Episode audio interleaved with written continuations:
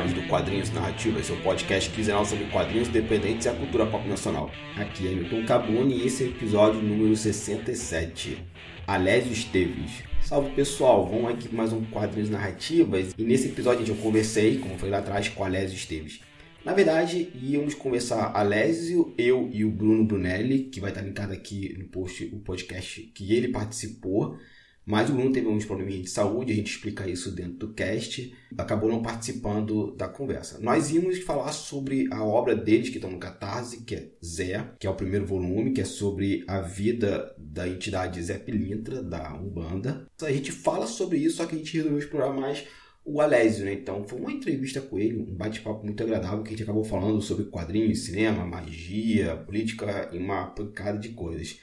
Foi um episódio muito bacana, eu já queria conversar com a Lélia tinha um tempo, ele sempre dá umas dicas bem legais sobre magia, roteiro, e eu tive essa oportunidade. E antes de a gente começar por episódio, vamos para aqueles recadinhos da nossa quinzena. Primeiro que no próximo dia 28, domingo, às 18 horas, estaremos eu, Alex Genaro e Cristiano Lugero lá no YouTube, na live da Capa Comics. E o tema dessa, desse programa, né, nós vamos falar sobre processos criativos como a gente começa uma história, como a gente começa uma página, alguns exercícios que nós fazemos antes de começar a desenhar ou escrever. Então vai ser uma conversa muito bacana. Assim, acho que muita gente pediu para a gente falar sobre isso, então resolvemos falar sobre. E eu participei junto com o Cristiano do podcast Hit Combo Podcast. O link vai estar aqui na postagem nós meio que complementamos uma conversa que o Cristiano já teve com a galera de lá sobre quadrinho independente. Então teve uma parte 2, eu participei, a gente entendeu um pouquinho mais até falar sobre a economia né, desse cenário de quadrinhos. E no próximo dia 27, sábado, às 19 horas, os queridíssimos Carlos Holanda e Otávio Aragão, os autores da graphic novel Psicopompo, vão fazer o lançamento do e-book da obra na oficina de filosofia do professor Diogo Borja, docente da UERJ. O professor ele é psicólogo e filósofo, então eles vão abordar o psicopompo sobre essa, essa ferramenta, né? A filosofia e a psicologia. É, a oficina de filosofia rola no YouTube e o link da conversa tá aqui na postagem também. Então vão lá, se cadastrem, deixem na agenda de vocês e prestigiem o trabalho do, dos meus amigos. Então, gente, é isso. Recados dados. Já falei demais. Muito obrigado pela atenção e fiquem agora com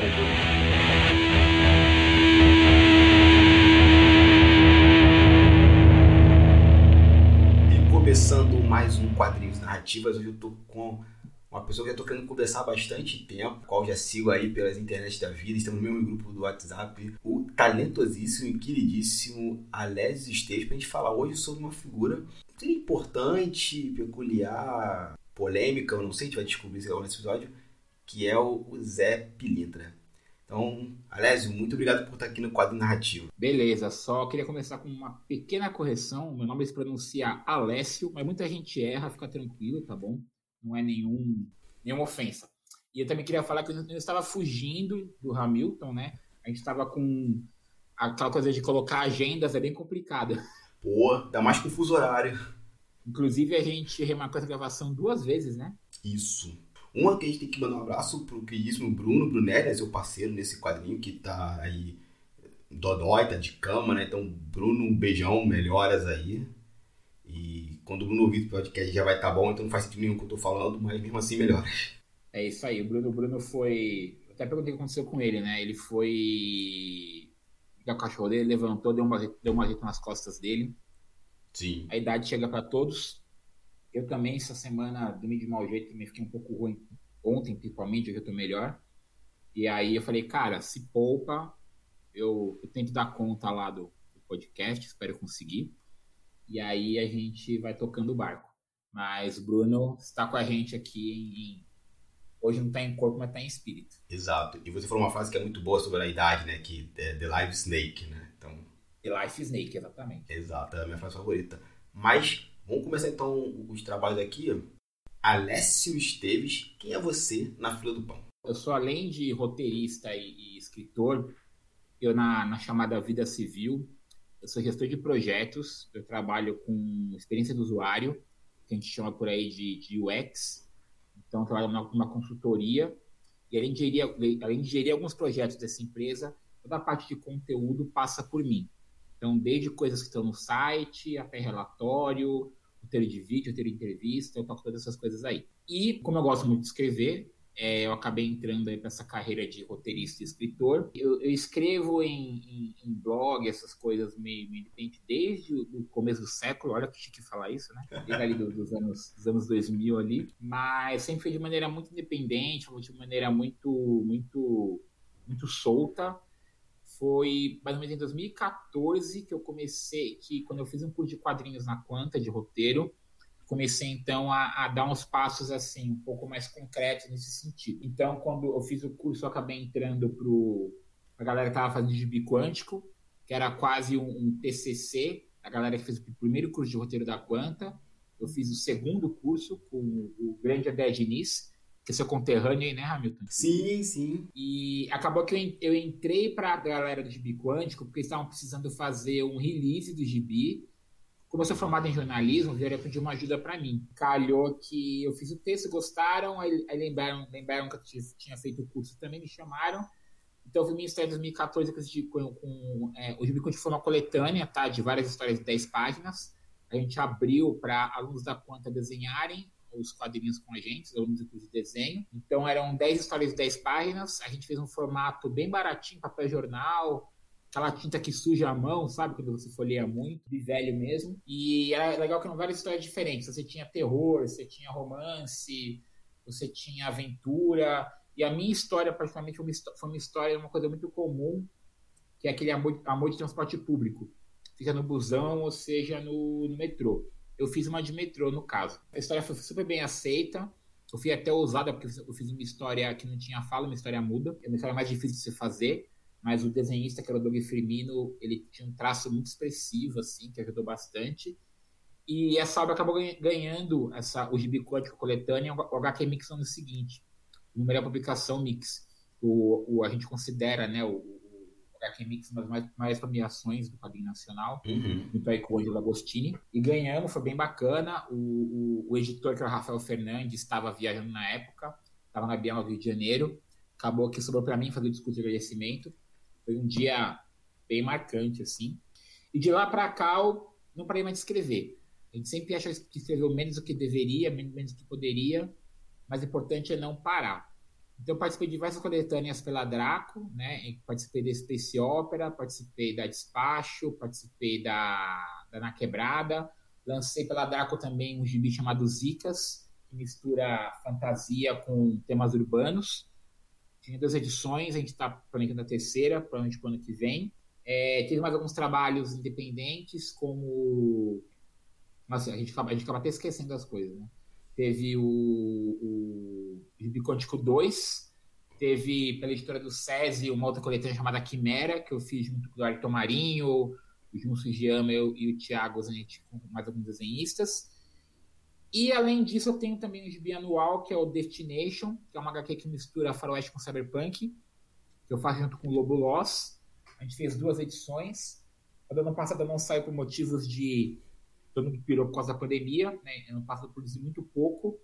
Mas então tem uma média de um a dois quadrinhos saindo por ano, mais ou menos. Pô, que maneiro. É, é bacana, porque você pensa, pô, ah, tô produzindo, não tô. Ah, estou parado. Você pensa, não, pô, está saindo uma coisa minha por ano, eu estou produzindo quadrinhos todo ano, né? Uhum. Então é, então tá interessante. Então, e acho que alguns projetos aí engatilhados, e entre eles tem o tema aí desse que, me, que levou você a me convidar para o podcast, né? Que foi a questão da. Estou falando com o Brunelli, que é a biografia do Zé Pilintra.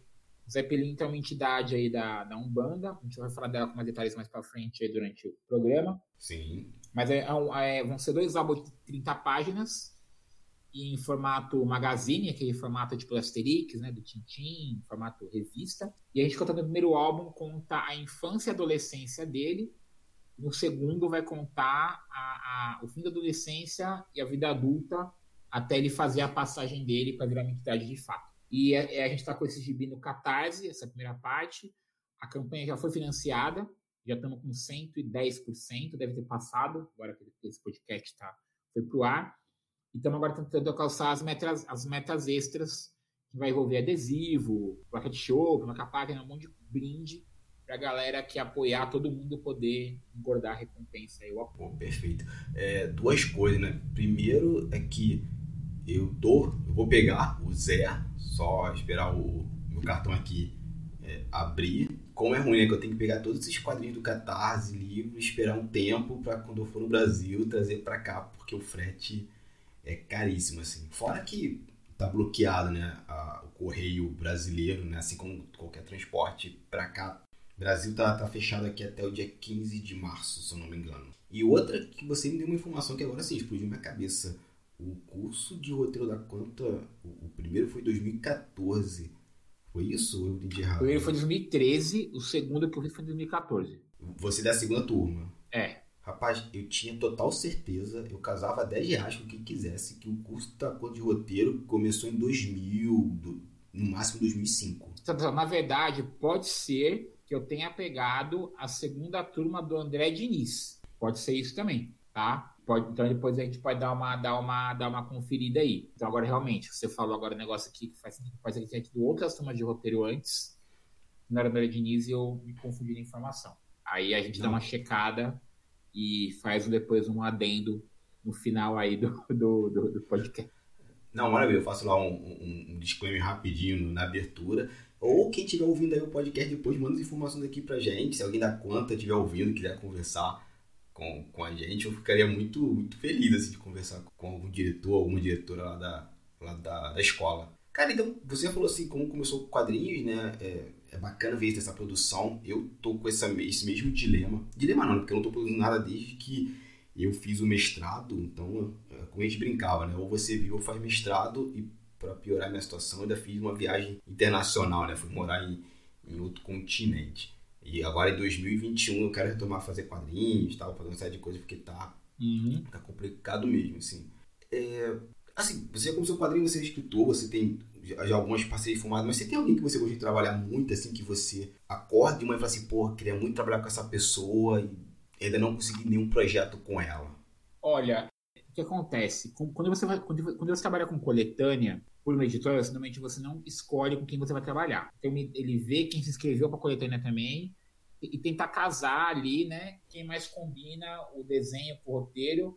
Então vem uma coisa já meio, meio determinada, por assim dizer. Aí o que acontece? Aí você vai para evento, você conhece um monte de gente, você começa a, a ver traços bacanas. Então o que acontece? Você começa a falar, pô, esse cara tem um traço que é bem realista, que história combina com aquilo?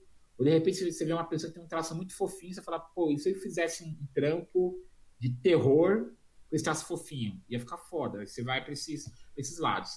Eu sempre falo que eu, eu gosto muito de trabalhar com, com, com o Mário Cal, que eu acho o traço dele maravilhoso. Sim. Ele tem uma coisa que é um traço que tem a cara dele, mas ele, ele transita ali entre coisa que não é realista, mas também não chega a ser aquela coisa que vira uma caricatura. Então ele permite que você misture fantasia e realidade sem precisar mudar muito o estilo dele, assim, sabe? Fica muito bacana. Aí, continuando, continuando com, com o clã de Campinas, tem a Laís Bicudo.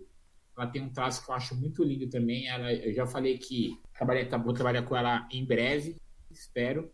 Ela já falou que topa, né? Tô, tô aqui comprometendo a menina ao vivaço na, no podcast. E da galera, tem, tem, tem uma que é mais próxima que eu, que eu que são, que são assim, amicíssimos e que eu tô com projetinhos engatilhados, mas não consegui ainda fazer, o Samuel Ságio e o André Oide. Né? A gente já tem conversado algumas coisas aí, a gente sempre quis fazer alguma coisa, tentar aquela fase de pensar projeto. E se fosse agora chutar uma coisa mais, mais longe, assim, sei lá, um artista gringo, por exemplo, é, cara, eu gosto muito do estilo do, do Michael Reddy, amo. Do cacete. Curtiria muito assim fazer. E se eu pudesse trazer alguém de volta para trabalhar, ia ser o Davin Cook. Porque o que ele põe a mão fica lindo, maravilhoso. Cara, o Denis Mello me recomendou o Parker dele. Eu tava em Dublin e não encontrava Parker. É, parecia pão quente na padaria de manhã. Aí quando eu cheguei em Portugal, a primeira semana que eu cheguei em Portugal, eu encontrei o Parker. Aí eu comprei. Falei, não, vou comprar. Era o último da Bertrand. Comprei. Uhum. Confesso que não li ainda. Mas só em ver o, o Cook desenhando, aquele, tra aquele traço dele, porra, é, é, já, já valeu um quadrinho. Não, ele deixa tudo meio, meio deixa tudo mais heróico, né? É. É incrível. Eu, eu não conhecia, tô doido pra agora para ler os livros, mas o quadrinho é, é, espetacular. Ele tem, o Darwin Cook deu aquele quadrinho, aquela obra-prima que foi, eu não sei se é Liga da Justiça, a Fronteira Final. A nova, descer a Nova Fronteira. Isso, descer a Nova Fronteira. Nossa, aquilo é um desbunde, assim, é um do meu arrependimento. Eu deixei o meu no Brasil. É, aquela é a DC que eu amo. Sim, que foi o que a gente tava conversando em off, né? Era, era, era, aquela coisa solar que acho que pra cima, alegre. Tem, um, tem uns pontos meio pesados ali, né? Mas assim, é, é um, é um quadrinho muito otimista. Não, não é. O, o, o, herói, ele, o herói ele tem que enfrentar perigos, tem que, correr, tem que correr risco de vida, porque senão a coisa vira uma, um passeio no bosque. Mas a mensagem final, você pensa, você pensa, por exemplo, até um, até um personagem que começa muito dúbio, né? Começa até você sentir raiva dele que é aquele coronel Faraday, uhum. ele acaba se redimindo. Sim. Né? Ele vira uma pessoa bacana, por assim dizer. E sem forçar o roteiro, né? É, é, é fluido. Sem forçar o roteiro. É o que você falou, é, é, o personagem evolui. Uhum. E você fala, pô, olha só que bonito. E, e, e, no final, quando o, cara, quando o cara fica bacana, você tá achando o cara bacana. Você fala, você vai pensando, nossa, forçado. Ou, não, você fala, pô, que massa. Que bom que tudo acabou bem, sabe?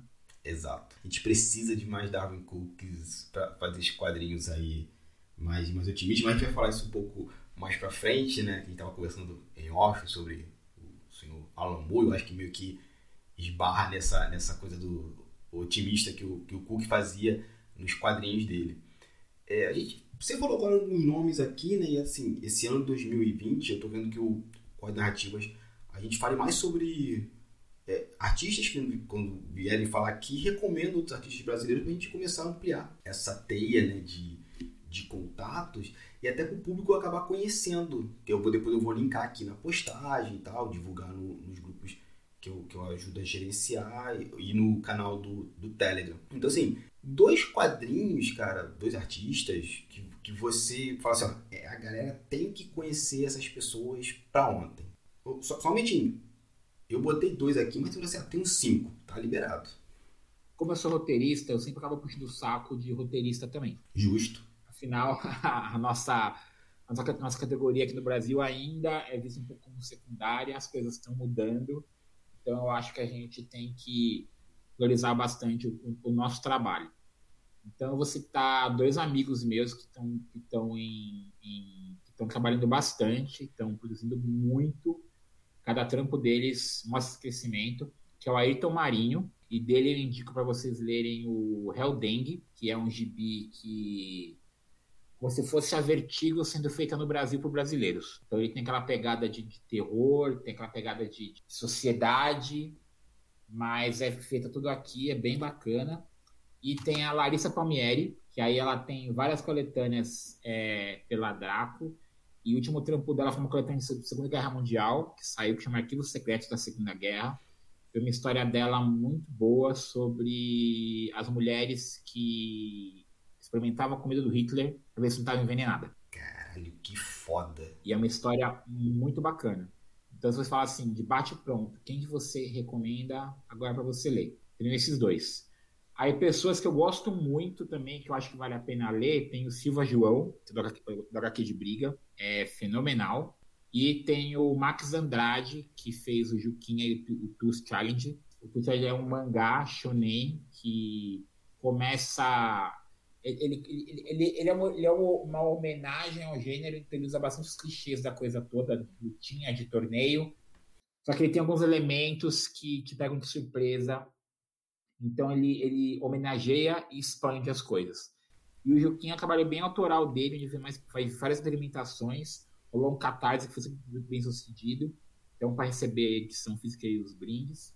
Então, eu ficaria com esses aí, tá? Foi falar de roteirista, seria o Ayrton Marinho Heldengue. Larissa Palmieri, a quer da Segunda Guerra Mundial.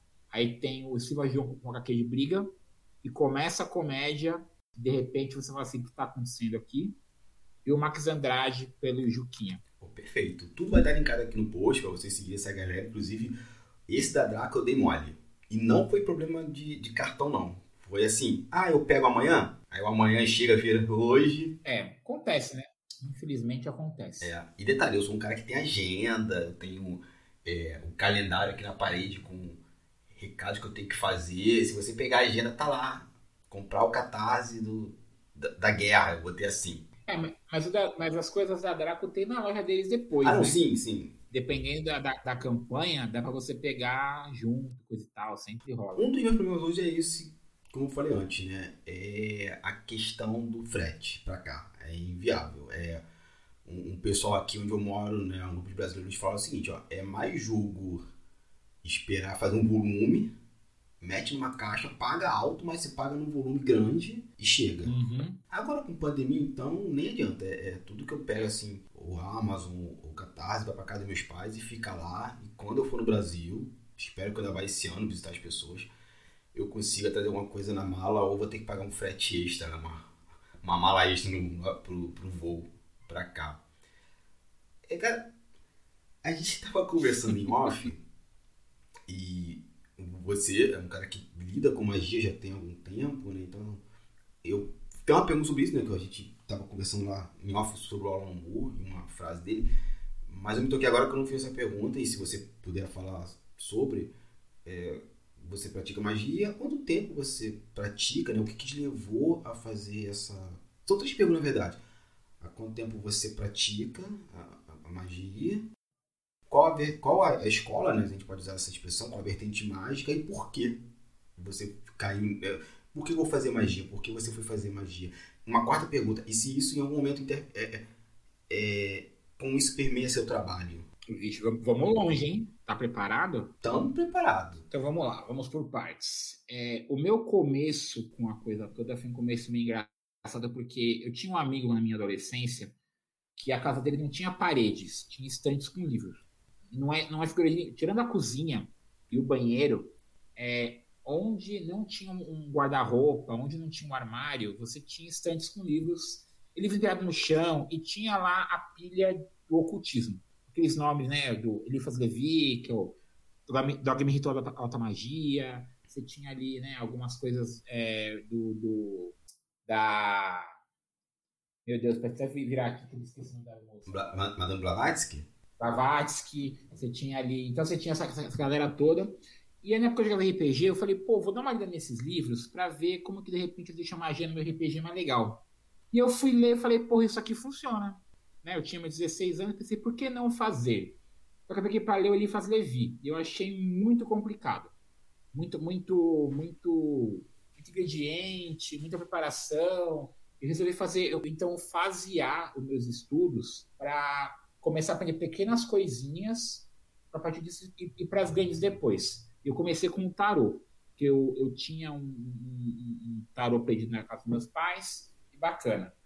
E aí com isso eu também comecei a ficar de internet, mas participar de fórum, lista de e-mail. Então esse começo foi um pouco assim, foi meio hermetismo, sabe? Só que era um hermetismo muito de estudo, nem tanto de prática, porque não, não, não havia muito, muito essa coisa do, do como eu fazia as coisas. Eu morava, eu morava com meus pais, né? Eu tava, eu tava, eu não tinha grana. Então você fala assim, ah, tem, vai ter um caldeirão. Não tem como, né? E aí rolou que eu li um livro chamado A Profecia Celestina, que é um livro que, apesar de ser autoajuda, ele, ele, ele, ele, ele tem uma história, e essa história é bem contada, então amarra bem as coisas. Sim. Lá veio um conceito para mim que foi muito importante, porque esse conceito está comigo, tá comigo até hoje, de que tudo é energia. Como tudo é energia, tudo é manipulável. O lance é que a gente aprende a manipular só nível do nosso corpo e a interagir com algumas coisas, tipo pegar um copo, mas você pode, em tese, manipular todas as energias de tudo que está ao seu redor. Depende da tua força de vontade. E eu falei, pô, isso faz sentido, né? E isso ficou comigo por muito tempo. Só que, eu, como eu falei, fica uma fase muito leitura, pouca prática. Até que no começo do. Quando eu estava com meus 18, 19 anos, eu descobri a magia do caos. Estava uhum. num fórum discutindo sobre Illuminati, indicaram para mim os Illuminati Tanatérios. Inclusive, inclusive aconteceu que nesse meio tempo eu fiz parte da, da Rosa Cruz Max Heindel, da Rosa Cruz Áurea, e frequentei um tempo a Escola Teosófica aqui em São Paulo. O Rosa Cruz me, me broxou um pouquinho porque eu achei a coisa toda muito careta. Né? E esse papo de que se você, sei lá, transar muito ou se masturbar muito, você vai voltar como, como alguém com um problema mental na vida seguinte, mudava bastante, sabe? Então, assim, por mais que algumas coisas bacanas ali da Rosa, a Rosa Cruz foi bacana porque ela pega toda, ela pega várias doutrinas e mistura também. Sim, sim. Então ela fala que existem graus de espírito, por exemplo. Então ele fala que os elementais estão abaixo, sei lá, da é, dos anjos, estão abaixo dos santos, né? Então eles falam que são 12 signos, e são 12 apóstolos, então eles são cada um com um signo, por exemplo. Ele fala que várias pessoas foram iluminadas, então ele fala com Jesus, Buda e Maomé no mesmo patamar, para que só, só Jesus teria sido o Cristo, por exemplo. Então, é, é, é essa, essa base de magia do caos que eu tenho de olhar tudo como uma coisa só que dá para trabalhar em vem um pouco do, dos Rosa Cruzes, né? Eu também comecei a, a enveredar para o caminho da, da, esquerda política. Eu comecei a enveredar para o caminho do, do, anarquismo mesmo. Uhum. Né? Eu, tinha, eu tinha lido V de Vingança, tinha lido aquele, aquele gibi do, do Batman Anarquista Graças a Deus. É, rolou alguma coisa na minha vida que me mostraram que o mundo não é tão cor-de-rosa quanto eu achava que era. Incomodava um pouquinho também essa, essa coisa de ser, ser tudo muito apolítico, né? Essa, essas escolas de, de pensamento esotéricas do qual eu estava participando. E aí, quando a gente estava discutindo sobre as coisas do Illuminati, indicaram para mim esse site dos Iluminados de Tanateros. E aí descobri ali a magia do caos, a magia mágica que se dizia anarquista. Isso já me ganhou de cara. Uma coincidência muito louca, porque eu no RPG tinha uma estrela de oito pontas eu, sem saber que aquilo lá tinha a ver com o caos, adotei aquilo como um, um símbolo do caos. E depois descobri que era um símbolo do caos de verdade. Né? Foi, isso foi muito louco. E foi um caminho assim que eu não saí mais. Né? De lá para cá, eu já tentei com muita gente do meio. Eu até brinco, se você não brigou comigo, você não é alguém importante na magia do caos. discordo, discordo de muita coisa do cenário atual, só que essa coisa da magia do caos que me pegou, que é assim, ela tem dois princípios básicos, onde ela fala que nada é verdadeiro, tudo é permitido. E a magia do caos, ela, basicamente, ela é como, ela, como se fosse uma, uma metacrença, onde você pode adaptar coisas para você usar, porque o que importa é o resultado. Então, assim, eu não tenho um caldeirão, eu posso usar uma panela. É, eu não tenho um cálice, mas, pô, se o bar que eu frequento todo dia, o cara me dá o copo que eu bebia, ele tem um valor simbólico importante. Ao invés de uma capa, eu posso usar a jaqueta, que eu uso no meu dia a dia. Então, você começa a fazer as adaptações. É, como ela, a magia do casal é, ela, hoje em dia ela tem um sistema por si só, mas na época ela era, ela era muito um metasistema porque não tinha muita coisa própria. Então você dependia de pegar coisas de, de outras doutrinas para adaptar para o seu dia a dia. Então de lá para cá, mexi muito com o xamanismo nagual, aquela coisa do Castanheda, né, de é, Eva de poder, o xamanismo nagual me levou, me levou para o xamanismo urbano. Então, eu, eu, vejo a cidade como uma selva de pedra, com suas correntes de poder, com seus animais de poder. Inclusive, um dos meus animais de poder é a barata. Né? O, o totem barata é um totem que eu trabalho. E tem um pouco de pop magic, porque eu trabalho muito com elementos de cultura pop no meu, no meu, no meu dia a dia mágico. Então, o, um dos meus, dos meus avatares mágicos é o Sinestro, por exemplo, do Lanterna Verde. Eu tenho tatuado o símbolo da Tatuapacinação no peito por causa disso, inclusive. Foda. E aí também teve um pouco de zen budismo, uma coisa de meditação, de coisa e tal. Nos últimos dois anos eu tava precisando de alguma coisa que me cobrasse mais, né? Que me pusesse mais. que me desse bronca, por assim dizer. Eu acabei entrando para Umbanda. Então, atualmente, eu tenho, uma parte na Umbanda muito forte, que me ajudou bastante, porque é, as entidades elas falam com você diretamente, elas te dão lição de casa, você não faz a lição de casa, elas cobram de você. Então você leva elogio, você leva bronca. Uma vivência muito bacana e tô gostando. Eu ainda não abandonei aquela coisa do. Tem uma coisa mais do caos também, né? Porque ela fala que tudo depende de você acreditar nessas coisas. Sim. Só que pra, pra coisa funcionar, você tem que acreditar. Então você vive ali num, num paradoxo, onde tudo, tudo depende de você. Só que se você não acreditar que aquela coisa funciona, aquela entidade da Umbanda, por exemplo, ela não vai funcionar.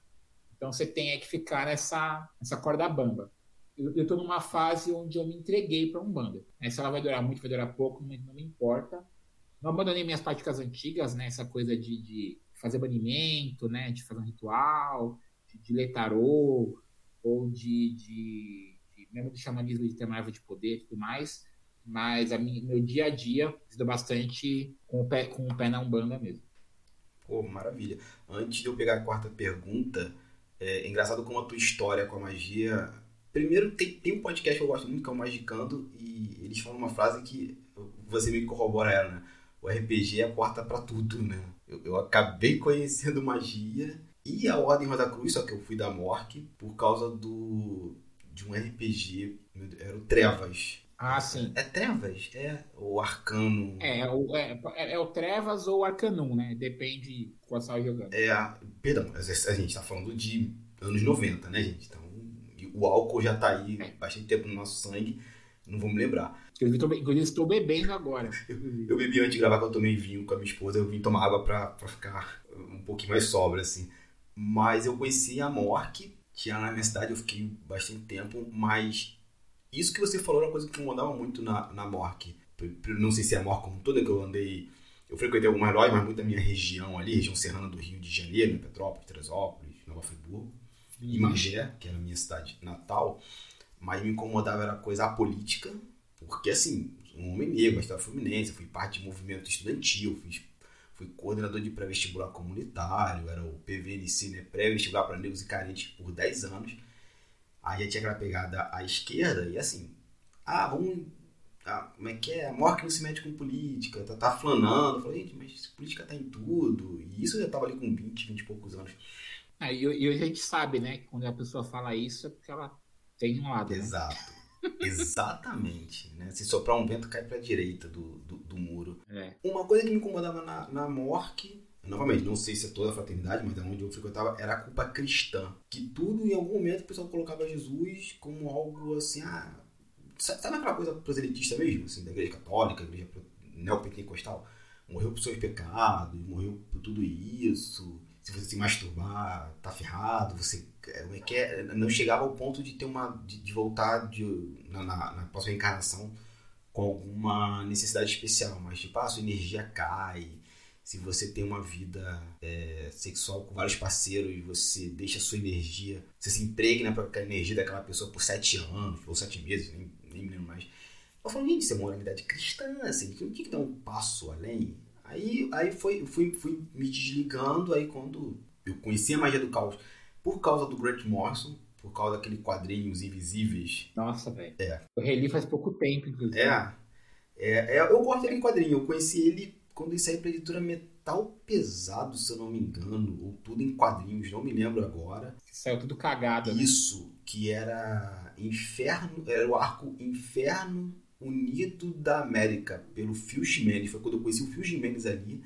E tem aquela cena clássica da Tiffany, que é uma mulher trans, que ela se masturba. É a Lord, Lord F é Funny, Funny. Isso. Lord Funny. Desculpa, gente. Funny ou Funny? Isso. Lord Funny. E até, desculpa, gente, muito tempo que eu li esse quadrinho. E se eu não me engano, é nessa edição, ou na edição seguinte, que o Morrison vai fazer um ritual, né? Que todo mundo tem que se masturbar para o quadrinho continuar se vendendo. É, rolou o quê? O quadrinho não estava bem de venda, né? Tava para ser, tava pra ser cancelado. E tem um conceito chamado no Magia do Caos, chama sigilização. Uhum. Que é onde você, você pega um, um intento, né? Um desejo, uma coisa que você quer que aconteça, e você transforma isso numa frase Vamos pensar num desejo aqui. Então, quero que esse episódio do podcast seja o mais visto da história dos narrativas. Você escreve uma frase com isso e você reorganiza as palavras dessa frase vai virar uma frase que não lembra a frase original. Então você pode, você pode, o que eu costumo, eu costumo fazer, por exemplo? Eu pego todas as consoantes da frase e escrevo de trás para frente as consoantes, elimino as repetidas. Você pega as vogais, escreve na ordem normal, tira as repetidas. Você vai vogal uma consoante, você monta sílabas com elas. Com as sílabas você pode montar uma frase que vai parecer um mantra. Você pode também fazer o quê? Fazer um, um desenho com essas palavras para parecer um símbolo. O Timóteo ele fez o quê? Ele fez um sigilo pictórico, que é esse símbolo, para o gibi não ser cancelado. Para você ativar esse sigilo, as regras dele dizem que você tem que ter um grande êxtase para você realmente soltar a coisa e você depois você desencana dele e deixa, deixa acontecer. A maneira mais fácil de você ter um êxtase, êxtase e depois desencanar é sexo ou masturbação. Sim. Masturbação é mais fácil que sexo, né? porque, porque, a não ser que a sua parceira saiba, né, o seu parceiro, que você vai fazer um sigilo, você vai estar tá transando com a pessoa olhando para um desenho. Pode, podem achar bizarro, não com as pessoas. Só que ele pediu pra galera, então, se masturbar, olhando para aquele desenho, é, no dia tal, hora tal. A questão é que o gibi não foi cancelado, foi até o final. E hoje vende pra burro, né? Que o que, o que sai de encadernado, pelo menos aqui na, na Europa. Eu acho que no Brasil também a Panini lançou todos. Mas, meu Deus do céu, assim, é, é um quadrinho que não falta em nenhuma gibiteria. Deu certo o sigilo pro Morse, né? E, e, permitiu, inclusive, que ele comprasse uma casteleta na, na Escócia.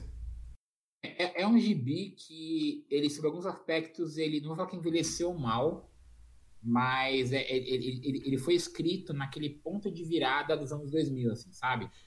Onde realmente tinha aquela sensação de que tudo era possível. Uhum.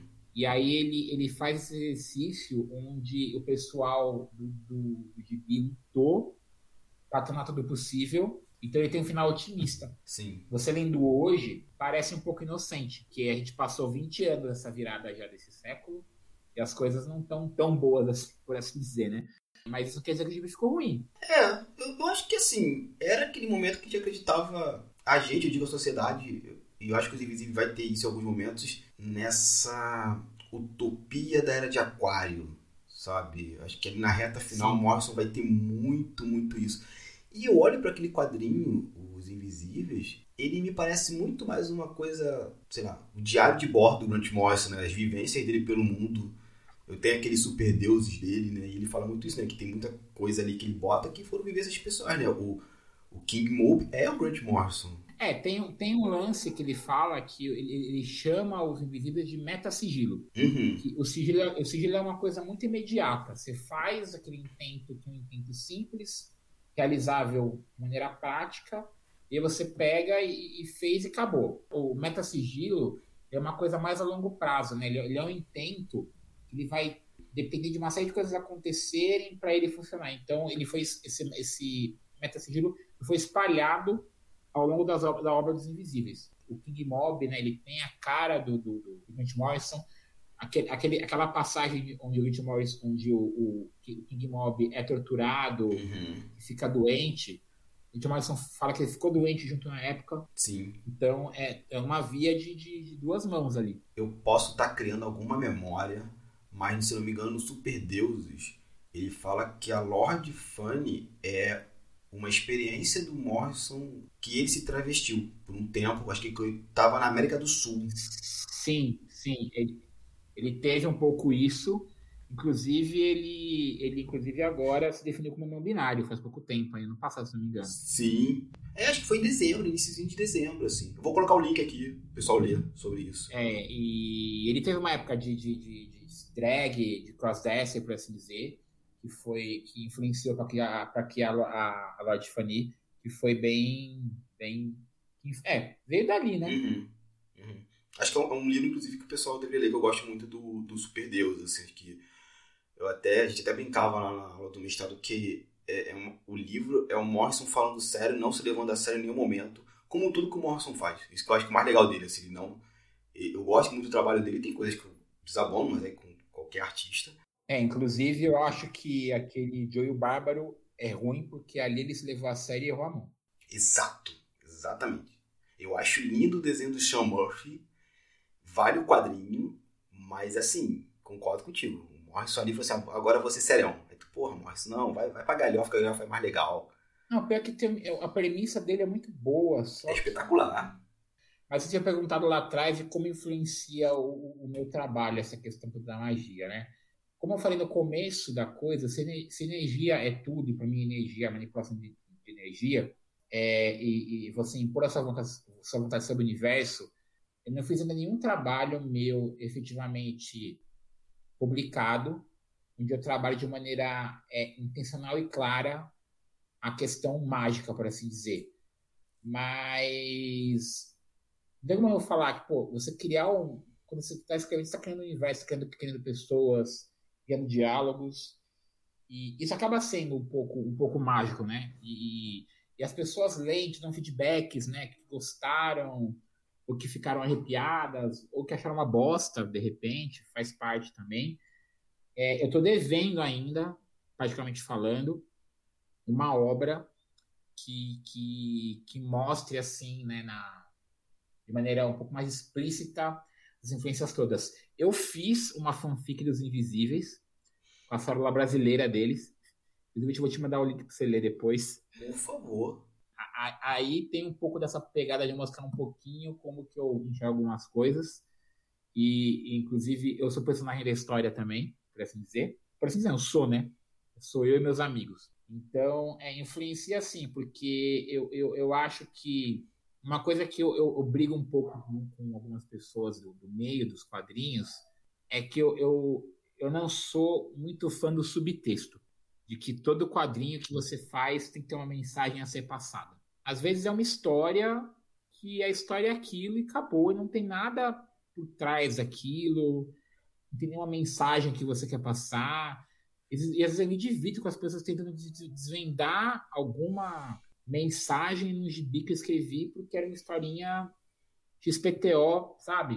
Eu escrevi para me divertir, assim. Então, inclusive, Destination é a primeira obra minha, aquele que é o Faroeste Cyberpunk, que tem esse metaplot, né? Essa, essa coisa do, do, do, subtexto. O Zé, que a gente vai falar um pouquinho mais para frente, mais, com mais detalhes, ele inicialmente não tinha, conforme eu fui escrevendo, e passou a ter. Ele, ele mostrou durante a criação da, do roteiro e da, da trama toda que tem três ciclos bem distintos. Esses ciclos eles têm um catalisador que é, é o mesmo em todos. Hum. E vou falar qual é, obviamente. Enfim, né? Por questão de deixa o pessoal descobrir. Apoio o Catarse. Então, nesse caso, foi um negócio que, assim, esse subtexto surgiu meio sem querer. Eu tenho o quadrinho que eu quero fazer com o André Odd, inclusive, vai ser meu primeiro quadrinho que a ideia dele vem de subtexto, por assim dizer. Certo. Vamos ver, vamos ver o que vai acontecer. Mas eu acho que a coisa, quando eu falo da magia, influencia o quê? Influencia porque eu estou, de fato, criando histórias, criando vidas, né? Estou passando sentimentos. As pessoas que leem a história vão receber essa energia, mas elas vão receber de uma maneira que é delas, vão receber como eu mandei para elas, porque tem essa energia ela é dissipada e modificada né, nessa, nessa interação entre o que escreve e o que a pessoa lê. E isso é parte do processo bacana da você fazer, escrever ou criar arte por si só. É, a arte, quando você coloca ela para o público, ela não é mais tão sua. Ela ganha outros significados. Isso é muito louco. Inclusive ganha um subtexto que a gente não esperava, né? É, então, por, por exemplo, assim, o próprio Destination 1, por exemplo, é, gente, o Destination 1 ele tem quatro histórias. A segunda é a minha história favorita, a minha do Lobo. Foi uma história que a gente fez muito empolgado, muito assim, sabe, de, de pau duraço. E é uma história que a galera não acha ruim, mas ninguém gosta também, sabe?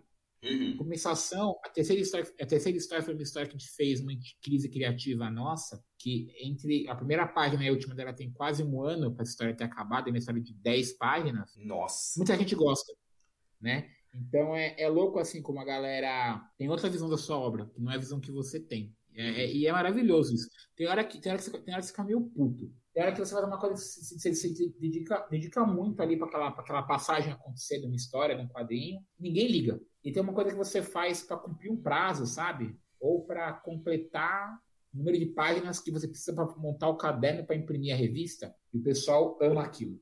É, é, é, muito louco isso. É muito louco. E acho que isso vem no nosso próximo ponto aqui da pauta, essa coisa mágica de fazer arte. Né? Eu tenho muito isso, mas desde moleque, assim, eu comecei meio que a magia, eu posso dizer, com o RPG e depois acho que o primeiro ato não sei se é ato mágico, mas eu vou falar que é um lado mais ocultista foi com o reiki. Agora, depois dos 30. Agora, com os 40 anos, eu virei o treteiro do reiki, né? Porque acho que foi outra coisa, foi muito impregnado pelo, pelo cristianismo que eu falo, gente, isso não existe na essência. Se a gente levar a história do reiki a sério, ela é japonesa. Japonesa não é. Uhum. Não tem. Não é cultura judaica cristã ocidental, pelo amor de Deus. Essa culpa que a gente carrega no reiki que a gente tem que fazer tudo para ajudar todo mundo, todo mundo é legal pra caramba, não sei o que. Eu falo, antes é culpa cristã, não tem nada a ver com isso. Nisso o budismo, né, você falou do, do zen budismo, eu li muito também me ajudou a, a, a desvencilhar dessa culpa cristã. E nós somos pecaminosos e vamos pro inferno. Até cair pro inferno acho que deve ser mais divertido que o paraíso. Mas sobre esse ato de criação de, de, de, histórias, né? Eu sempre vi isso como um ato mágico, porque, como você falou, a gente está criando um mundo, está criando ideias, conceitos, outras pessoas vão pegar aquilo, vão ter experiências diferentes. Você até comentou, né, que tem gente que, que vai ler nossas histórias, vai apreciar, vai ficar puto com elas. Até isso provocou alguma coisa na pessoa, né? Sim. Pô, fazer uma história e não provocar nada, para mim é algo. Eu, eu, eu, sinto que eu fracassei como artista. E sendo polêmico, não gosto da pessoa, nem da pessoa, nem do trabalho dela, mas eu falo isso do Zack Snyder. O cara fez três filmes horrorosos no universo DC, tá aí fazendo o quarto, que vai ser quatro horas de pura extensão de linguiça em preto e branco, com aleluia no fundo o tempo todo, e todo mundo tem alguma opinião sobre. Eu falo, gente, como artista ele tá corretíssimo, ele tá criando, ele tá evocando emoções na gente. Se a gente gosta ou não, é outra discussão, mas como ato criador, porra, que inveja tendo do Snyder. Eu acho que tem uma coisa que é, que é bacana a gente, quando vai ver uma obra, a gente começar a, a entender que eu posso entender a proposta do cara. Sim. E eu posso discordar da proposta dele. Então o Snyder tem uma proposta muito clara. E até para essa proposta dele ser muito clara, acaba que é muito fácil você, você concordar ou discordar. Uhum. Eu discordo veementemente. Somos dois. Discordo muito. Porque, por exemplo, então acontece, então o, o a Liga da Justiça que, que, que vai sair agora não é, um filme, não é um filme da DC, é um filme do Snyder. Uhum. E aí, aí nesse ponto, fala assim, a Marvel. A Marvel ela acaba tendo o. Isso está mudando um pouco, mas não muito. A questão ali que não tem muito filme autoral na Marvel. Né? O James Gunn conseguiu ali cavar um buraquinho Agora o, o Taika Waititi com o Thor. A galera se deixa um pouquinho, mas os irmãos russos com o Soldado Invernal, que é o melhor filme da Marvel, ponto. Indiscutivelmente, sim. Né? É, abriram, abriram, conseguiram fazer o endgame. É vamos pensar aqui, vamos pensar no endgame, né? No, no, no Ultimato Guerra Infinita, que eram filmes que eram super amarrados para você fazer. Pensa, você tem que fazer aquilo. Os caras mandaram bem zaço. Sim. Mas são filmes que não tem muita cara de, do, do autor, né? É, inclusive, eu queria muito ver um Homem-Formiga do, do. Esqueci, esqueci o nome agora do diretor, que acabou caindo fora. Era um diretor, saiu entre o outro, que é o, é o cara que fez o Todo Mundo Quase Morto, é o Chumbo Grosso, que é o Shaun of the Dead e o Hot Fuzz. É o Edgar Wright. Edgar Wright, exatamente. E aí pode ser que agora a Marvel permita um pouco mais aí de liberdade criativa e mais assinatura nos roteiros de, de quem faz. Vamos ver o que acontece. E aí acontece o quê? Então o Zack Snyder tem essa coisa de ter proposta muito clara. E, e, e outro, filme, outro filme que me, também tinha uma proposta muito clara e que me deixou bravo quando fui ver foi A Paixão de Cristo do Mel Gibson. Que ele é um filme que ele, ele quer que você se sinta culpado por Jesus estar sofrendo. Então Jesus é chicoteado, batido, machucado o tempo todo. E o filme deixa claro assim: ó, isso aqui é culpa sua. Sim. Tanto que a ressurreição do filme ela é muito protocolar. Ela acontece por dois segundos. Você acontece que assim a violência nesse filme é tão extrema, né? E, e que chegou um certo, certo momento que eu, fui, eu filme no cinema, porque na época eu trabalhava com um jornal, eu fazia jornal da, da, da igreja, ia fazer uma resenha e eu comecei a chorar. E eu fiquei puto comigo porque assim eu caí na armadilha dele, entendeu? né? Então você pensa assim, é um filme bom? Eu não acho. Mas dentro, dentro da proposta dele, que é você fazer você se sentir culpado tudo que Cristo sofreu, o filme é perfeito. Ele é um filme católico. Eu faço pra todo mundo. Eu falei, gente, ele é um filme católico até não poder mais. É. Cara, a culpa ali de. Você respirou, você tá errado.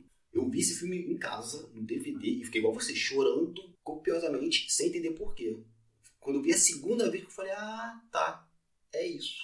Culpa cristã. É, então. E eu fui criado num lar católico, né? Não, eu também, minha criação católica. Inclusive, eu fui, eu fui líder de, de, de pastoral por muito tempo. Participei da pastoral de juventude, pastoral do dízimo, pastoral vocacional, fui catequista, fui catequista de primeira comunhão por três anos, Aí. né?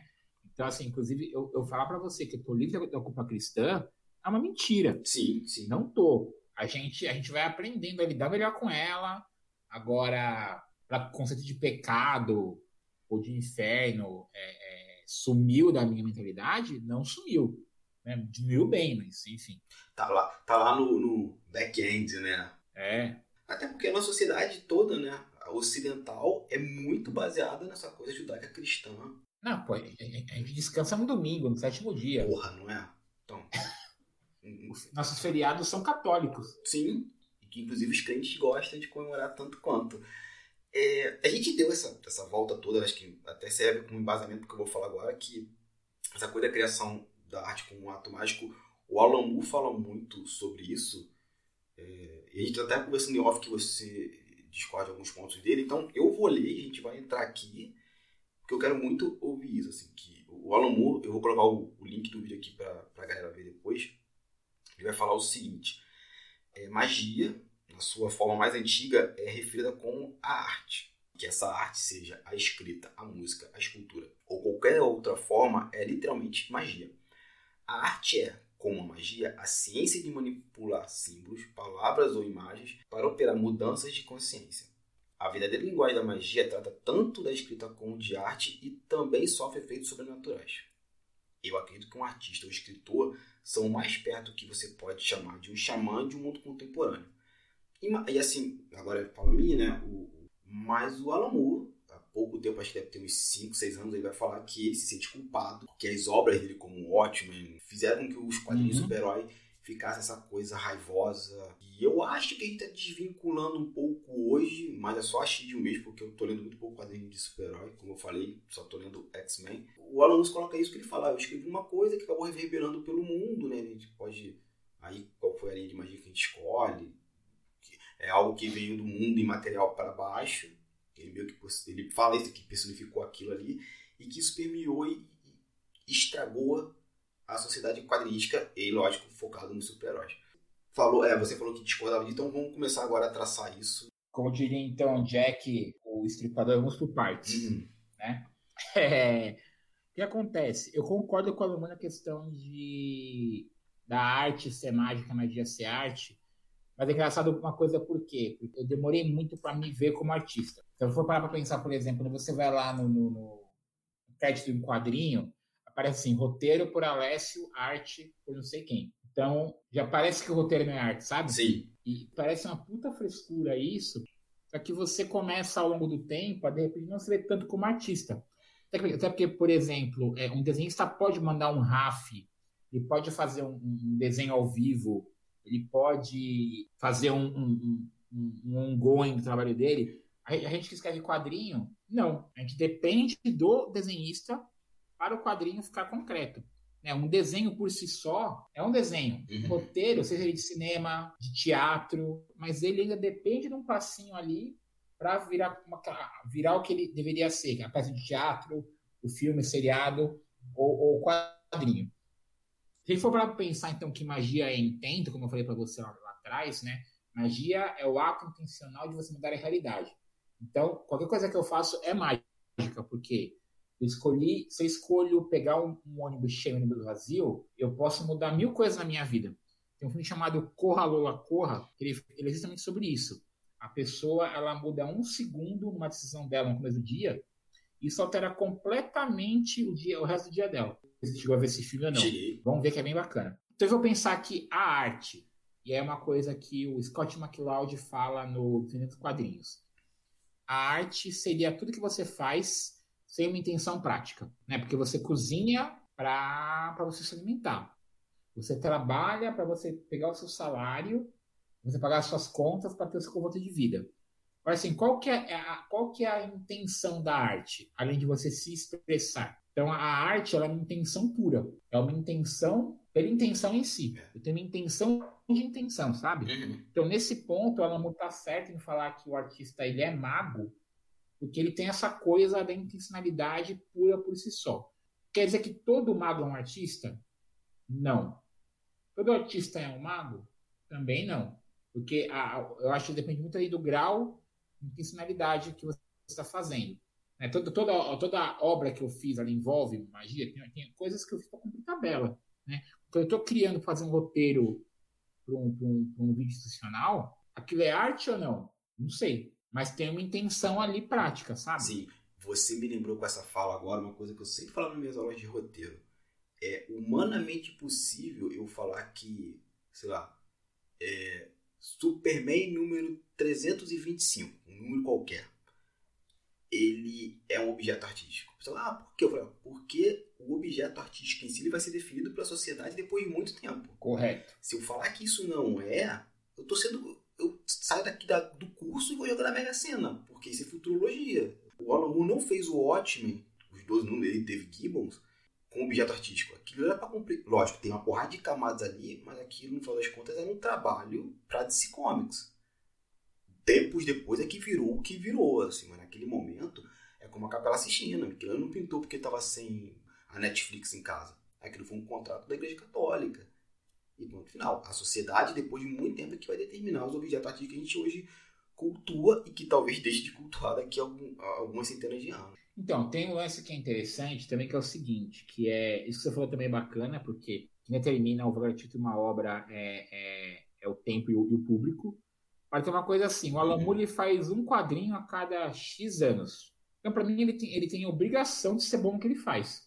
Exatamente. Só que, só que pro Alan Moore poder fazer a obra-prima dele, ele vai negar isso para tudo sempre, mas eu falo isso com propriedade. Ele depende de quem está fazendo o que ele, o que ele reclama, entendeu? Do chão de fábrica. Uhum. Né? Tem aquela galera que tá ralando ali, ó, no quadrinho mensal. Sim. Pensa assim, pensa assim, o Demolidor, por exemplo, quem tá rolando agora. O cara monta uma, o cara monta uma puta saga, né? Um puta arco de personagem, onde o Demolidor é preso, e aí para a cidade não ficar sem Demolidor, surge Demolidor mulher para manter a, o beco do crime seguro. No final, esse Demolidor mulher é Electra, pô, que foda. E aí vem a, a saga do, do, ano, que é aquela King in Black, que é basicamente o, o, o Venom dominando todo mundo. E você tem que, no meio dessa sua trama, não tem nada a ver com o Venom, meter ali um simbionte. Olha que bagulho merda, cara. Sim. Então, assim, por isso que eu, admiro muito, assim, ó, Alan Grant, por exemplo. Escreveu Batman, escreveu Lobo. É, é um cara que ele tá ali no, no, no, dia a dia ali, sabe? O, é o, o, o Salvo Sema. É uma fase da Homem-Aranha que era que. Esqueci o nome do roteirista agora, mas que é aquela fase que era lápide. JM The Mates. Exatamente. Para um cara desse, pro Alan Moore, Kurt Morrison, para esses caras que fazem a obra-prima, eles têm, eles têm que ter um, um, um comparativo. O que é um comparativo? A galerinha faz lixão de fábrica ali, entendeu? Mês a mês. Mês a mês. Se virando com megas sagas editoriais. Sim. Se virando para manter, manter a máquina rodando. E aí, lógico, assim, não tô falando, não tô falando que o gibi mensal ele não pode ser bom. Pode ser. A queda do Murdoch, por exemplo, saiu, saiu, saiu na mensalzinha do Demolidor. Sim. Você pega ali o, a fase do Capitão América ali do, do Ed Brubaker, mensal. Você pega os dois primeiros arcos dos Supremos, mensal. Você pega escalpo. Bicho, o próprio monstro do pântano do Alan Moore era mensal. E agora o que acontece? No que eu concordo com o Alan Moore? É, herói é para criança e adolescente. Eu leio esses gibis sabendo disso e me divido por causa disso. Uhum. É, existem obras que podem pegar esse gênero e podem mostrar um outro lado dele, como, sei lá, The Boys, do Garfienes, a, a própria a Proc do Garfienes também. É, vamos pegar ali o, o, o Watchmen, por exemplo. O próprio Alan que ele fez também com, com o Mozo Pântano, mostra outras facetas dos heróis. Sim. Tem um caso que é clássico, né? Ele, estava fazendo o Mozo Pântano, aí a DC exigiu que ele uma história com a Liga da Justiça com o Mozo Pântano. Ele falou, beleza. Então, na, na, capa tem a Liga da Justiça vendo o Homem do Pântano, o Monstro Pântano e o, o, Homem Florênico se enfrentando. Só que durante a história, a Liga não faz nada, só fica olhando. Então ele também, ele também teve que lidar, lidar com essas, essas limitações. Ele, ele, teve que lidar com crise nas infinitas terras, né? Quando vamos falar com super-heróis, ele está limitando o gênero também. E, é, é, muito mais que isso. É, há muito tempo que eu não, não leio só herói. Que eu menos compro atualmente herói também. Você pega lá a editora do, da Comic Zone, por exemplo, que é o do, do, Thiago Ferreira, que é uma comunidade de, de quadrinhos de heróis, basicamente a editora dele não publica nada de herói. E os quadrinhos dele vendem pra caramba. Então eu acho que o Alan Moore ele tem um lance que ele, ele é uma indústria que ferrou muito com ele. Terá uma pessoa ressentida e ressequida. E acho que isso em alguns momentos influencia as análises que ele faz. Eu, eu vou levantar um ponto polêmico aqui sobre essa tua fala. Essa indústria sacaneou ele isso a gente concorda. Mas também não foi muita inocência do Alan Moore em muitos momentos. Eu tenho que o Alan Moore parece que ele não tinha um amigo que tinha um advogado, uma amiga que fosse advogada, que ajudasse juridicamente. Parece que ele tinha uma inocência de confiar muito nas pessoas. Diferente do Grant Morrison. Então, tem o lance é inocência, tem o lance que é posição política dele. Né, quando ele fala que não quer a grana do, do filme do Watchmen, não quer a grana do, do filme da Lista Ordinária, uma opção dele. Ele poderia, sabe? Ah, Prometeia vai da DC. Ele poderia ter um acordo ali de saber se Prometeia aparecer no gibi da DC, ele ganha uma grana. Ele fala que não quer. Nesse ponto, ele é coerente pra cacete. Muito. Né? Ele tá sendo o artista ali no seu ápice. Tá pagando o preço dessa arte. E, e acontece, eu falo assim, de arte, vamos brincar, né? Tim Morrison ou Tim, Tim? Tá falando assim de roteiro de arte, cara, para mim o Alan Moore é um cara que ele, ele não fez nada ruim. Uhum. O, que, o, que, o que você fala dele que não é tão bom, não é tão bom comparado com o próprio Alan Moore. Vamos pegar, por exemplo, o Wild Cats. O que Alan Moore fez com o Wild Cats, considerando que era Wild Cats na época, é muito bom, cara. Pega o Supremo para ver. Sim. Eu tenho, eu tenho o Supremo, Supremo sobre a Brainstorm, se não me engano, e eu tenho o arco da Pixel do White Cats. Pô, tu lê aquilo, tu, meu irmão, isso aqui é bom pra caralho. Então, assim, então, no ponto artístico, eu acho que o, o Alan Moore, ele é muito bom. Vamos agora falar de indústria, aí eu acho que o Grant Morrison, ele lida melhor com essas coisas, sabe? Porra, cara, concordo pra caralho contigo. Eu sempre falo as pessoas. E aí acontece, e, até, e, e, aí eu, eu, acho que o Grant Morrison tem umas, umas otimistas da coisa, e eu acho que isso acaba sendo até bom para o Grant Morrison, que o Alan Moore faz é ruim para ele mesmo, sabe? Entendeu? Uhum. E não tô falando que o Alan Moore é uma pessoa que é infeliz. Eu acho que ele ser uma pessoa bem resolvida. Ele criou, ele criou o Deus que ele venera, porra. Vai ver um filme de herói, tem a noção que é, que é um produto que, assim, ele pode ter nuances, fala você refletir sobre a sua vida, sabe? O próprio Soldado Invernal. No final das contas, cara, né, tem uma cena ali que você para para pra pensar, você fala, porra, a Viúva Negra, certo? Ela tem ali um, um véu que simula a cara, de, a cara de qualquer um, certo? Uhum. Aí, beleza. Dentro da SHIELD vem um áudio. Pessoal, sou o Capitão América. A Hydra invadiu a SHIELD. Precisamos agora impedir que ele faça tal coisa. E a galera fala, opa, é a voz dele, eu vou obedecer. Cara, for levar a sério, é ridículo. Sim. Se eu, se eu ouvir um alto-falante que fala assim, sou o Capitão América, me obedeçam. Vamos salvar a Shield porque a Hydra invadiu. E a galera fala, opa, verdade, faz. Porra, velho. Faz sentido como, meu amigo? Qual é a prova que esse cara tá te dando? Você tá maluco? Entendeu? Então é, é o, o, próprio o próprio Thanos do, do dos filmes, para mim foi um erro, um erro tremendo que ele racionalizar o Thanos. Que o Thanos fazer o que ele fez no gibi, ele queria transar com a morte, é um homem sendo pensando com pinto. Normal. Faz essas merdas aí, entendeu? Porque quer comer alguém. Quem nunca?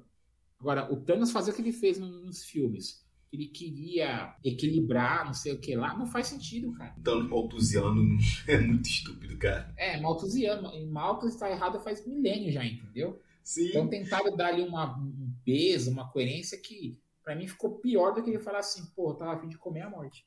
Entendeu? Era muito mais legal. Eu, eu falei isso uma vez, que alguém falou assim, sei lá, foi uma conversa de botiquim, ah, que o Thanos estava correto, porque a humanidade. Eu falei, cara, não era mais fácil. O Thanos falou assim: a partir de agora tudo é infinito, os recursos naturais de todo o universo são eternos. Tanto que assim, quando a galera fala que no, no indie game, quando o Thanos fala assim, quer saber, então agora eu vou acabar com tudo, e construir as coisas do zero do meu jeito. Eu falo, esse é o Thanos que eu vim ver no cinema, entendeu? Porra. Que era muito mais coerente, né? Não precisava nem de dois filmes. Talvez um filme só resolvesse todo o problema. Um filme de quatro horas. Eu acho que o, o, o, o, o Game 20 ele tem um lance que ele vai, ele vai virar o, o Império Contra-Ataca dessa geração, entendeu? E fazia tempo que não tinha um filme que acabava mal, sabe? É, faz sentido. Meio a gente sabendo o final, faz sentido o que você falou. E o filme gasta um bom tempo com a galera encarando o luto, né? O, o Ultimato. É. Então tem, tem, tem esse lance também. Isso eu gostei pra cacete essa coisa deles estarem vivendo realmente ali, ó, perdemos as pessoas porque nós falhamos. Porque eu acho que o arco do Thor é espetacular, ele cai na depressão. Sim. Porra, eu gosto muito do Ultimato. Esses pequenos momentos, eu gosto muito. Os irmãos russos ali, ali aparecem eles dirigindo. Assim, aqueles diretores de pessoas, né? Eu pego uma pessoa e fatio ela e mostro aquele momento dela ali. Eu acho o Thor o exemplo máximo disso. Né? Como o mundo foi pro cacete, que até um deus caiu em depressão. Eu acho aquilo muito, muito foda. Bom, a gente deu esse prêmio todo, agora vamos falar quadrinho, né? Vamos, finalmente, né? Né? A gente já uma hora de conversa, conversa boa. Então, assim, você tá aí no Catarse, é, gente, apoiem. Esse quadrinho já tá em 110%, quando esse podcast for ar, já tá com 115%. Tá você e o, o Bruno produzindo esse quadrinho. E você pisou lá em cima que o Zé, são dois álbuns, né? Uma magazine sobre a história do, do Zé Pelita. Então, Começa daí. Do que se trata esse quadrinho? Agora aprofunda. Então o que acontece? É, o Bruno, ele é um banquista faz um tempo já. Eu sou menos tempo do que ele. E ele, ele fez um trabalho chamado Pontos, pontos Ilustrados, que é basic, ele pega basicamente o que, que, são os pontos da Umbanda. São as músicas, contam as histórias, né, as lendas das entidades da, da Umbanda. E aí ele, ele fez então um livro que justamente pegava essas, essas, essas, essas músicas e trazia essas músicas ilustradas. Você tinha a música, algumas, algumas dessas músicas tinham uma ilustração, outras tinham, outras tinham mais de uma, e aí ele estava com vontade de fazer um quadrinho sobre essa coisa das entidades. E aí acontece o quê? Já tem aqui no Brasil uma galera fazendo uns quadrinhos de Umbanda, só que eles estão pegando muito aquelas entidades da, da do candomblé. Aquela, aquela, aquela, aquela, galera que é realmente os orixás, né? O pessoal, os grandes, por assim dizer. O Candomblé faz com os orixás, ele pega as lendas, que é uma coisa mais aventuresca, e já Alex Miller faz o quê? Uma série chamada Orixás, que cada gibi muda o subtítulo. Então tem Orixás em Guerra, Orixás Cu, Orixás, o Dia do Silêncio, de pega as lendas separadas e quadriniza cada uma delas, e algumas ele, ele é mais literal, outras ele acaba sendo um pouco mais, mais solto. No caso do Canuto, ele desenha e, e, e escreve, o Alex Miller é roteirista, e ele, cada álbum, chama convidados para fazer histórias diferentes ali. Então, o Bruno queria fazer uma história dessas entidades um pouco mais próximas da gente, né? Que seria, tipo, a Bagira, o próprio algum Exu, né? Você tem ali o você tem o Exu Orixá, que é aquela entidade que guardião ali das passagens dos mundos, mas você tem também o Exu, que é aquela categoria de entidades que trabalham na Umbanda. Uhum. E aí o Bruno começou a querer fazer uma começou a querer escrever algum sentido e bateu para ele a questão do Zé que tem uma história que é bem bacana. O Zé Pilintra tem uma entidade que ela é bem brasileira, porque ele as várias lendas que envolvem Zé Pilintra acabam com ele sendo sergipano, sendo baiano, sendo carioca, ou ele de repente nasceu na Bahia, para o Sergipe, foi, foi para o Rio de Janeiro. Então é uma coisa que está presente ali. E, e, quando a gente pensa na figura do malandro, é aquela coisa do, do, do, do, chapéu com a faixa vermelha, né? Ou aquela coisa do, do terno branco, essa figura é o Zé. As pessoas nem sabem que é, mas é. O próprio Zé Carioca da Disney é baseado no Zé. Tanto que você vê algumas figuras que. Aquela série Anos de Ouro do Zé Carioca, por exemplo, todas as capas, o Zé Carioca está de branco e vermelho, que são as cores do Zé Pilintra. É uma entidade que ela está enraizada na nossa cultura. Tanto que quando o Eduardo Paes ganhou a eleição contra o Crivella, que ele meteu o chapéuzinho lá dele de, de malandro, a galera falou, pô, o Zé derrubou ali o, o fanatismo cristão da Universal? Então surgiu essa ideia. O Bruno me chamou para fazer esse roteiro e quando ele me chamou, ele tinha um, um relato escrito praticamente em primeira pessoa de alguém que comprou o Zé Pilintra falando da, da história dele. E ele começou a partir disso a juntar com outros relatos que ele em outros lugares até fazer uma história que juntasse um pouco de tudo. Não que a gente queira fazer né, um, um, um definitivo do Zé Pilintra, mas a gente quis fazer uma coisa que abordasse a maior parte possível das, das coisas que falam sobre ele. E foi um roteiro bem desafiador para mim, porque eu nunca tinha trabalhado com alguma coisa que adaptar uma coisa que não era minha. Então eu tinha que pegar um, um relato, uma história de vida, transformar aquilo num roteiro, e num roteiro de duas partes. Quando eu falo mais no roteiro, é, ele tem que ter um, um começo, um meio e um fim. Ele tem que ter, ele tem que ter um clímax, tem que ter um desfecho. Quando eu estou escrevendo um quadrinho, o último quadro da página par, ele sempre tem que ser um quadro muito chamativo. Você quer virar a página rápido. Nossa, o que vai acontecer agora? E aí o quadro seguinte tem que responder a esse anseio. Então, então a cada duas páginas você tem que ter meio que um, não necessariamente um, twist fodástico, mas tem que ter ali um, uma coisa pro cara falar, meu, quero virar a página. Aquele gancho, né? Um gancho, exatamente. Eu tive que, então, fazer esse processo todo, e sem contar que, assim, a, a, lenda que a galera conta, conta essa do ponto de vista do Zé Pilintra. Mas ele, ele vivia numa sociedade, ele tinha família, tinha os amigos, tinha os, tinha os antagonistas, e sobre essas coisas não tinha nada. Então eu uhum. tive que, que, que criar esses elementos. Ah, quem que foi a mãe de Zé Pilintra? Tive que contar quem que foi essa pessoa. Quem que é o pai dele? Foi o, os amigos, né? Ou porque quando ele, quando ele muda, ele sai de Sergipe, sai da Bahia e vai para Sergipe, vai parar num, numa aldeia. Essa aldeia tinha o que ali? Esses detalhes não existiam, tive que criar.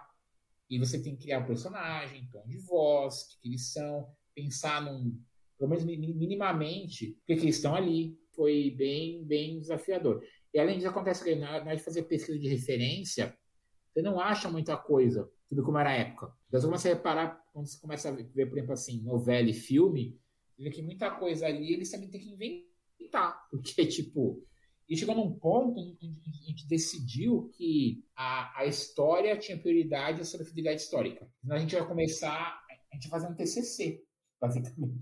Então a gente fez algumas premissas meio básicas ali do que a gente queria ter que servia para a trama, mas a gente tentou manter um mínimo de coerência com o período, mas a gente não a gente escolheu não ser 100% fiel, não dava. Não dava, não era, também não era objetivo, sabe? E, e vida que segue. Então, historiadores ficarem chateados com o gibi, saibam que foi uma escolha consciente. Então, então assim, foi um roteiro difícil para fazer. E houve atritos entre o Bruno, tá? De, de pensar em largar projeto, porque não tá dando conta, essas coisas todas. Mas a gente conseguiu se acertar, que bom. O gibi tá pronto. Né? O, Bruno está acabando de, de balonizar e de colocar uma onomatopeia. Eu estou muito feliz com o trabalho. Sabe assim, eu olho e, e falo, cara, a gente conseguiu pegar essa parada, transformar numa história que é boa. Então, assim, se você é um bandista, o Zé Pilintra quer ter uma visão de como ele virou quem ele virou, essa história é boa. Ah, pô, não curto um banda, não sei nada de um banda, mas quero ler um gibi que se passa no Brasil, o gibi te atende também, sabe? Uhum. Então é uma história que ela funciona independente e também é bacana para quem para quem tá no rolê da Umbanda. É, vocês estão trabalhando com esse personagem da Umbanda e me veio uma pergunta agora. Em que momento, se, momento eu digo temporal, assim, se passa a história? Final do século XIX? Cara, eu não, eu não vou agora lembrar assim, o, a época, o ano certinho, porque a gente também não define, mas assim, é, rola um lance que os escravos já estão libertos, rolou já a abolição, né? Alguns deles ainda estão ali, tipo, tô liberto, não tô, tá rolando, não tá. Então, ele, ele, ele, momento assim, é um momento império pós é, abolição da escravidão. Tanto que, assim, a mãe de Zé Pilintra não é mais escrava, né? Ela já, uma, ela já, já tá liberta. E, então, o Zé Pilintra, ele, ele é filho de uma ex-escrava. Então, ele tem essa pegada... Então, então, assim, foi muito difícil achar essas coisas, assim. Como era a cidade na época do Império? Como era a guarda na época do Império? Como era uma cozinha? Você tem, assim, uma pintura, só que nunca define direito, sabe? Assim, é do Império? É da República? Né? Então, assim, a gente, a gente ia perder muito tempo com essa pesquisa. A gente viu o básico ali. Então, se a gente fosse colocar aqui, vamos colocar, vamos fazer aqui, ó, uma pesquisa ao vivaço, né? Abolição, gravatura no Brasil, certo? Eu no Google aqui. Então, ele, então ele, ele passa ali em 1800, 1900, uhum. esse período aí. Já é complicado arrumar informações dessa época, imagine de, de escravos, né, de negros ali, que a galera tava, tava pouco se fudendo pra libertação. É, mas é que acontece também, como a história é muito focada na figura dele, ele não tinha acesso, né, a essas informações todas, a gente até usa isso como um pouco de, de desculpa, né, para não precisar entrar nesses detalhes todos aí. Uhum. E, e falar nele, você comentou lá atrás que assim, existem outras figuras é, relacionadas a, a, essa mítica religiosa é, que, que, não são tão faladas né, com Exu, as Pomagiras e o Zé Pilintra. E por que começar com o Zé Pilintra? Você deu uma momento assim, ah, vamos, sei lá, vamos falar de Exu, ou porque, com ele diretamente, né? Você falou que o, o Bruno já tinha um texto, né, um manuscrito em primeira pessoa falando sobre isso. Mas em algum momento vocês pensaram em fazer de outra entidade? Cara, quando o Bruno veio me procurar, ele já estava com a lance do, do, do Zé Pilintra, né? E aí foi o que eu falei lá atrás. Eu acho que quando é uma figura que ele já está ele já tá bastante enraizada na nossa cultura, como as coisas da boemia, do malandro, eu acho que ele acaba sendo um pouco, um pouco mais fácil de trabalhar. Uhum.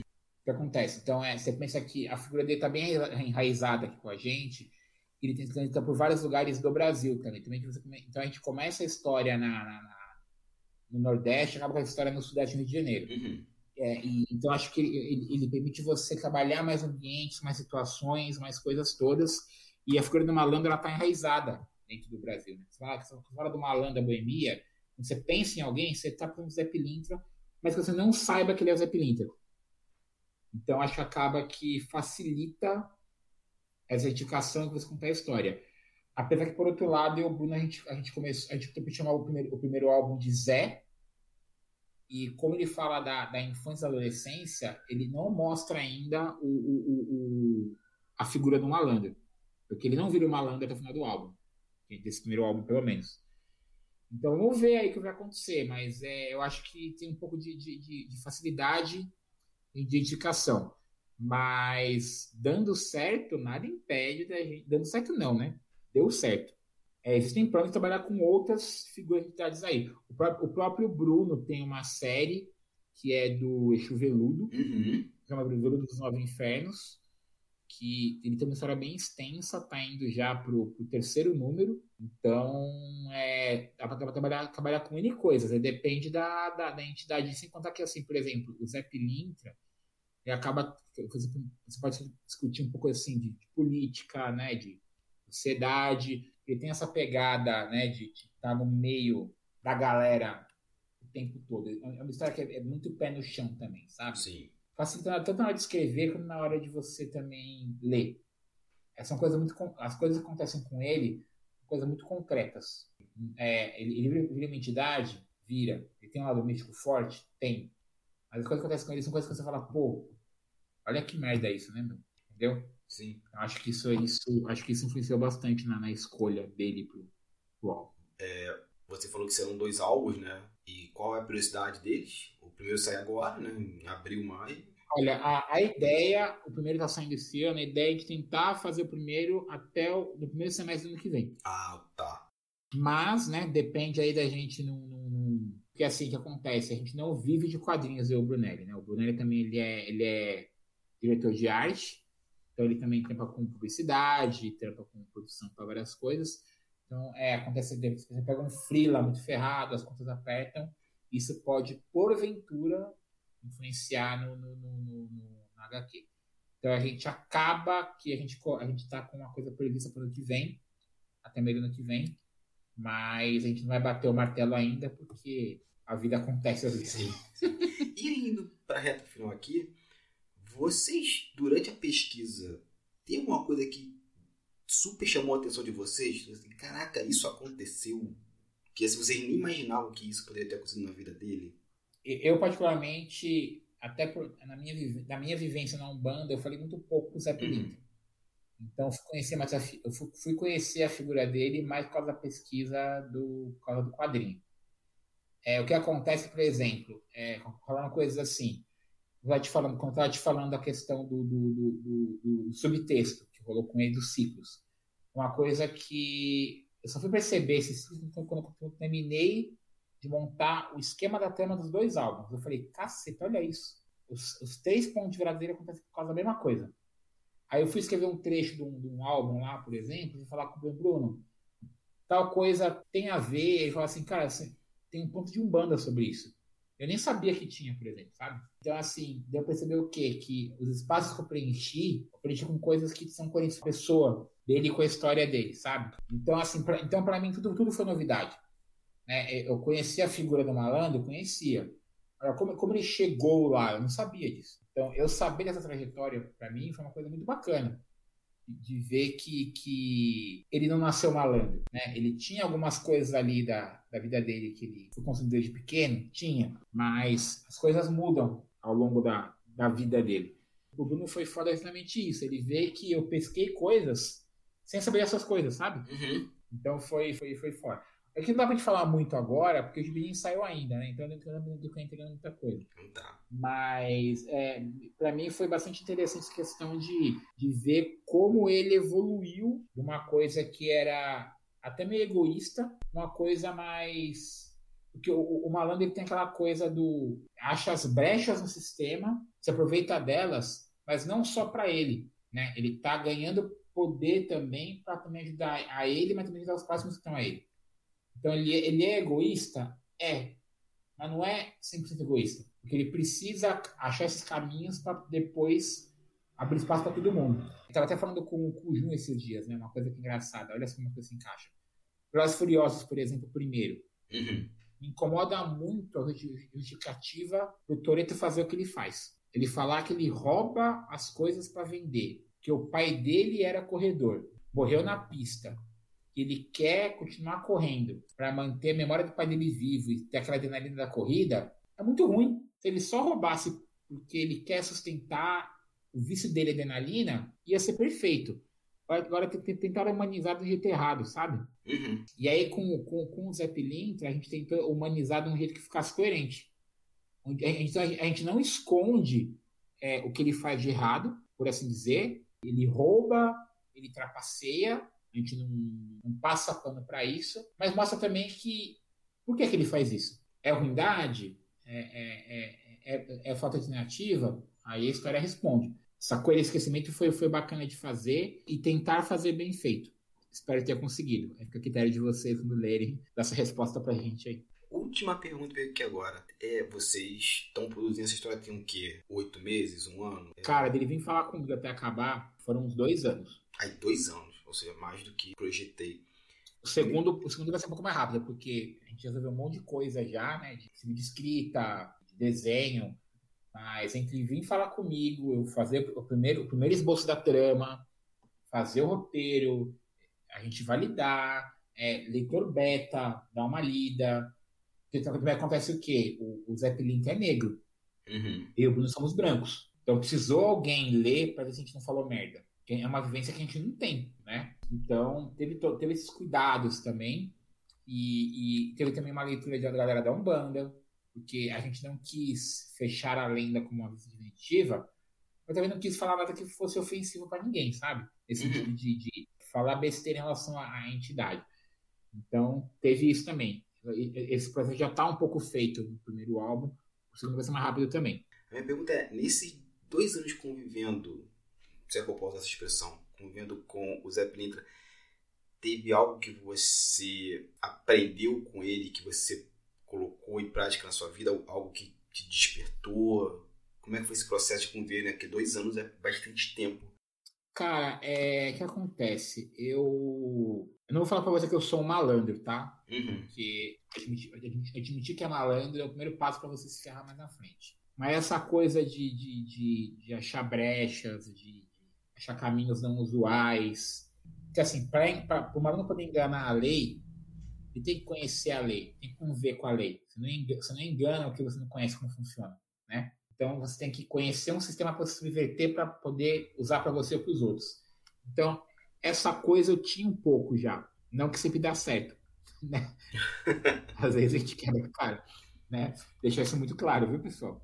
Porque falar ah, o malandro consegue assim, para ele conseguir tem muitas tentativas e erros e alguns erros são fatais. Então, o, o que foi interessante é você perceber, pelo menos para mim, a questão de como você pode começar de novo. Você pode perder tudo e ele perdeu tudo e se reconstruir. Como, como foi uma história que eu, que eu acabei o roteiro durante a pandemia, teve uns momentos muito tensos para mim, de, de, que eu moro sozinho, então eu o tempo todo comigo mesmo. Se reconstruir para mim foi muito importante.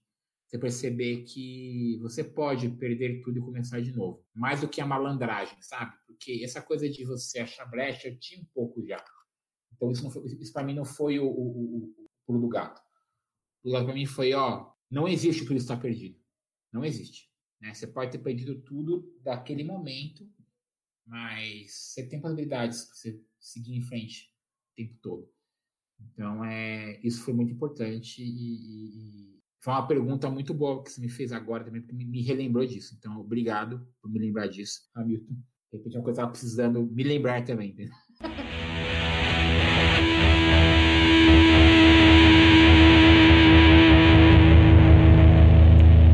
Então, gente, chegamos ao final aqui de mais um Quadrinhos Narrativos, um papo muito gostoso. Aí, vocês têm que ter esse quadrinho na mão de vocês. Eu tô mega curioso para ler. É, quero muito repetir outras conversas com a Léa, a gente falar de mais coisas, dos quadrinhos que ele vai lançar, dos quadrinhos que ele já lançou, a gente fala sobre. Precisando e a agenda batendo, velho, só chamar. Vão falar, talvez a gente fazer um episódio todo é, é, dedicado à, à, magia do caos, à pop magic, que eu acho que é um tema que seria bem interessante a gente falar, talvez trazer outras pessoas aqui para o Quadro Narrativas. Eu só tenho que agradecer a Lécio por estar aqui, a gente gravando numa sexta-feira. E, meu querido, a casa agora é sua, pode vir, pode me mandar a pauta que a gente se organiza, como você falou, é só ajeitar as agendas. E faça agora o seu jabá. Bom, primeiramente eu queria agradecer aí a, a, ao convite. Foi muito bacana. Eu, eu amo quando o podcast ele não segue o roteiro. A gente tentou manter a pauta aí, mas a gente deu umas viajadas. Isso quer dizer que o papo fluiu. Né? Não quer dizer que a gente se perdeu, isso é muito bacana. Uhum. Porque a gente, a gente cumpriu o roteiro, mas de maneira não linear, né? Isso que foi da hora também, né? Isso. E quero agradecer também a galera que ouviu até aqui. Eu gosto muito de citar o Faustão, agradecer a sua audiência, a sua paciência. E nas redes sociais você me encontra como Alessio Esteves, Alessio com dois S, então Twitter, Facebook, Instagram, Alessio Esteves me encontram. É, eu queria falar, eu tenho um sebo de quadrinhos, além de fazer roteiro, eu sou sócio de um sebo junto com meus dois amigos, que é Access Comic Shop. Então, se você curte quadrinhos antigos, seja ele de, de herói ou coisa mais de Panini, a gente tem um acervo bem bacana, a gente entrega para todo o Brasil, tem frete grátis para compras acima de X reais, dá uma entradinha lá e vê. E, além, e aí, se você quiser encontrar os meus quadrinhos, meus trabalhos, eu tenho um blog, que é o protagonista, vou colocar o endereço na descrição também, Lá tem conto meu, tem quadrinho de graça, tem, tem link para os quadrinhos que eu faço. E acho que é isso. Então, se você leu alguma coisa minha e quer comentar, fica à vontade. Ah, Alessio, não encontrei um quadrinho seu, mas queria encontrar, manda uma mensagem aí. Leu um quadrinho meu, não gostou, quer xingar, vamos pro play. E é isso aí. Então foi, uma, foi, uma, foi, foi um bom sextou, eu diria. Excelente. E, e tudo que o Alessio falou vai estar tá linkado aqui no post para vocês verem. E é isso, agora é com vocês. Ouça o episódio, passe ele para frente, aquele grupão lá da família, jogue ele lá. Nos mais, nos vemos em 15 dias. Até lá e continue contando boas histórias. Fala você, José Pilintra! Seu Zé Pilintra, quando vem, ele traz toda a magia para ajudar todos seus filhos e retira a feitiçaria. Pisa na Umbanda, Zé Pilintra eu quero ver. Pisa na Umbanda, Zé Pilintra pra vencer. Pisa na Umbanda, Zé Pilintra eu quero ver. see.